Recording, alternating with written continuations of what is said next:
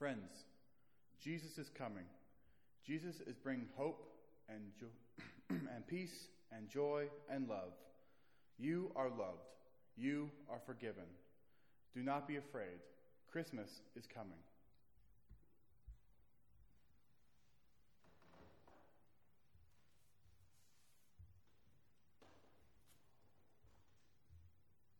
Our scripture for today is Matthew chapter 3, verses 1 through 12.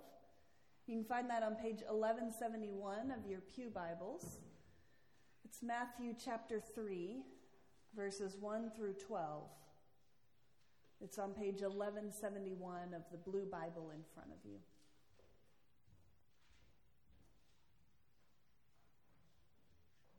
In those days, John the Baptist appeared in the desert of Judea, announcing, Change your hearts and lives.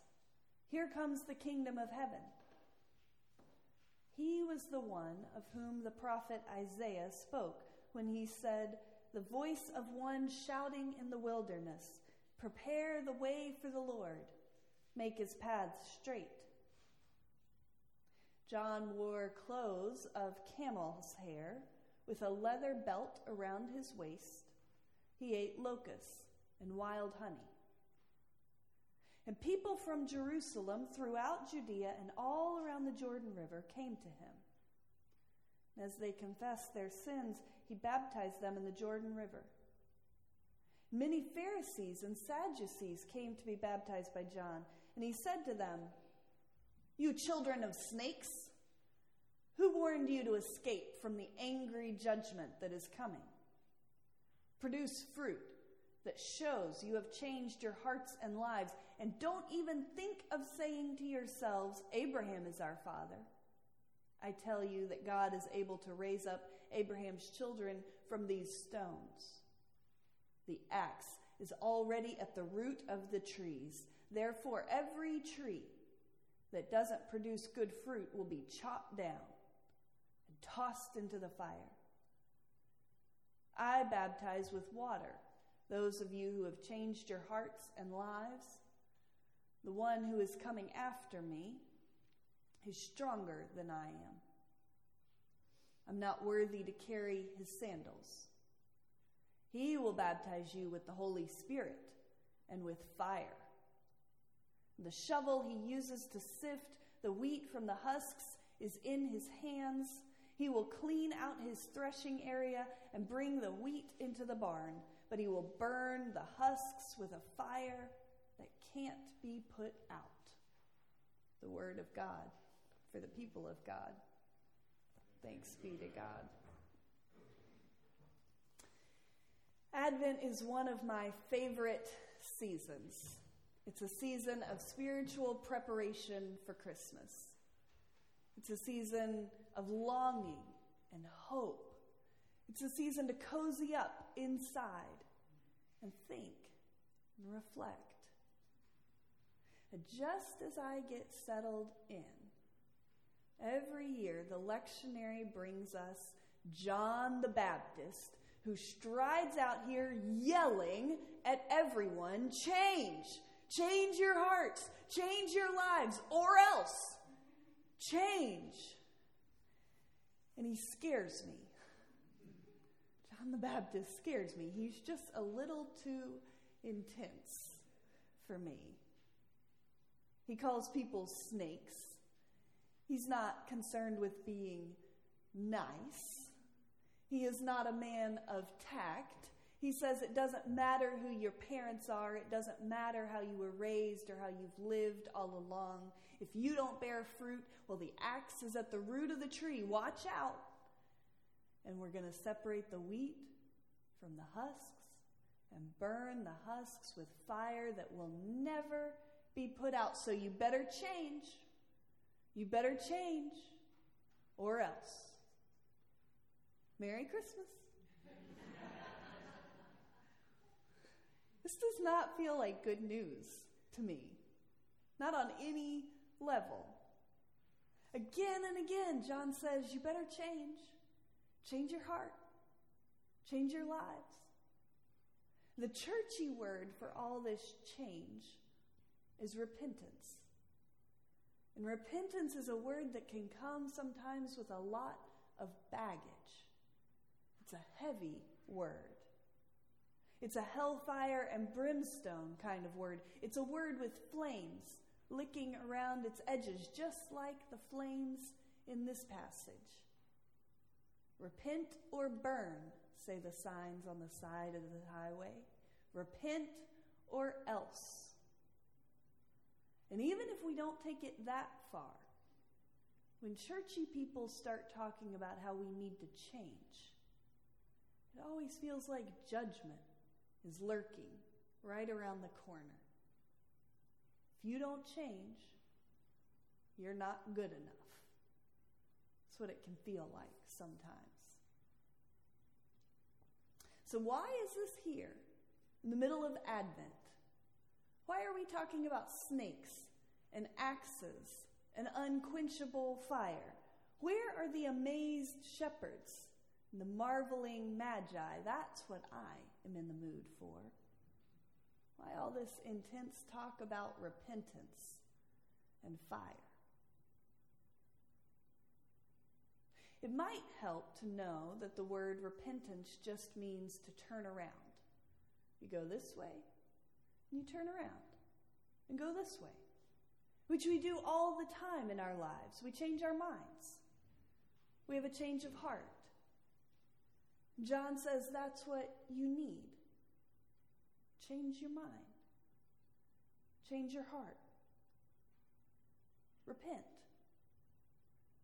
John invites us to do that even more deeply. I think we talk about change during Advent because we have to be open to change, open to it, if we're going to welcome Christ into our lives in a fresh way. It's not that we have to get it all figured out or get it all perfect, we need to be at least open to change if we're going to be open to Christ. I actually think the most important part of this passage is the wheat and husks and unquenchable fire. I know that feels like the part we want to skip, but I think it's the most important thing. I think it's essential. A friend of mine taught me something about this passage that has changed how I've, all, how I've read it completely. He taught me that husks which are sometimes called chaff. You may have heard of wheat and chaff. Husks are a normal, natural part of wheat. The husk protects the wheat germ in its first stages of development. Without a husk, without chaff, wheat cannot develop. But then when it's mature, the husk falls away. And the farmer helps that along, dividing them up. But it's normal, it's natural to have husks, to have chaff. And it's normal and natural for the husks to be separated at some point. It's not that some of us are wheat and some of us are chaff. It's that we all have both. We are wheat that is growing, and we have husks in our lives things we outgrow. And the promise is they're going to get separated out. Those husks can be patterns or habits that no longer serve us. They might be a worldview that we've outgrown in some way. It might be a way of dealing with conflict that no longer works. There are all sorts of things we outgrow, that serve us for a time, but don't anymore. Paul puts it that when we were children, we thought like a child, we acted like a child, but as we grow and mature in Christ, we put aside childish things. There are things that serve us when we are children or at various times in our lives that as we grow, we let go of. That's what this wheat and chaff stuff is about. And so the fire is not a fire of punishment, but a fire of refining. It helps us let go of what is no longer needed in our lives. If we want to find new life, we have to be able to let go and change. That's why John the Baptist keeps hollering in the wilderness change. The kingdom of God is here. So change. Not or else, but so that you can welcome it. This Sunday is a Sunday of peace in our traditional four week Advent calendar. And I think this is always the first step to peace being willing to change, being willing to change our minds about something or change our lives, our hearts in some way. That's how peace begins. It's how we welcome new life. We have to be open to change. I've been thinking about how Joseph needed to change. Not my husband, Joseph. I'm not going to tell you how I think he should change. Nothing would be served by that. But Joseph, the father of Jesus. I think Joseph had expectations about how his life was going to go.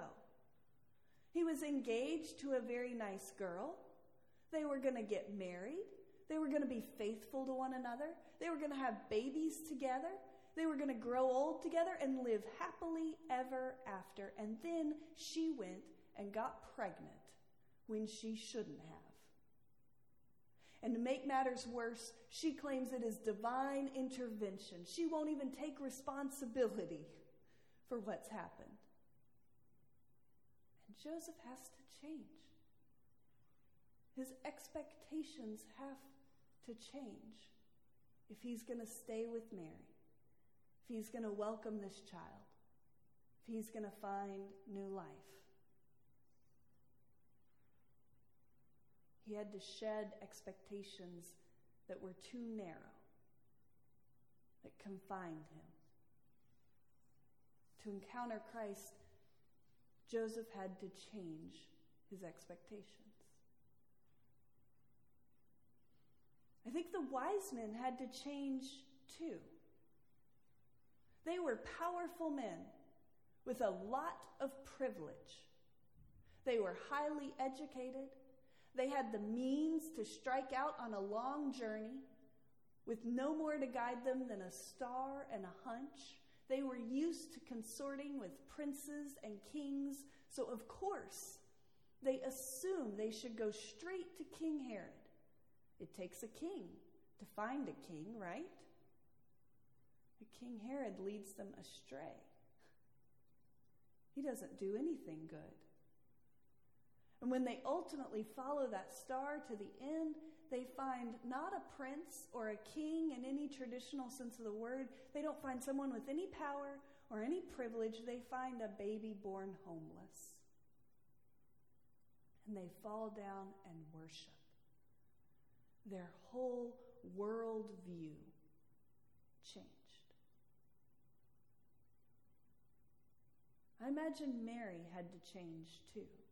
I always think of her as very certain and sure. I forget that at the beginning, when the angels, angel came to her, the first thing she said was, Who, me? Really? Little old me? And I hear in that that sense of inadequacy that some of us struggle with. That sense of who, me? Could they possibly mean me? People want me? Mary had to let go of that husk of insecurity and inadequacy if she was really going to say yes to God. That husk was old and ready to go. So I wonder what is John inviting us to change today? If we take his yelling and just turn down the volume a bit so that it fits here for us, it's not accusatory, it's an invitation. What's old that needs to be set aside? What has served us for a time that you're ready to let go of? What might you want a little help letting go of? What's worn out in your life? What assumptions have you made that no longer serve you? What would you like to be relieved of?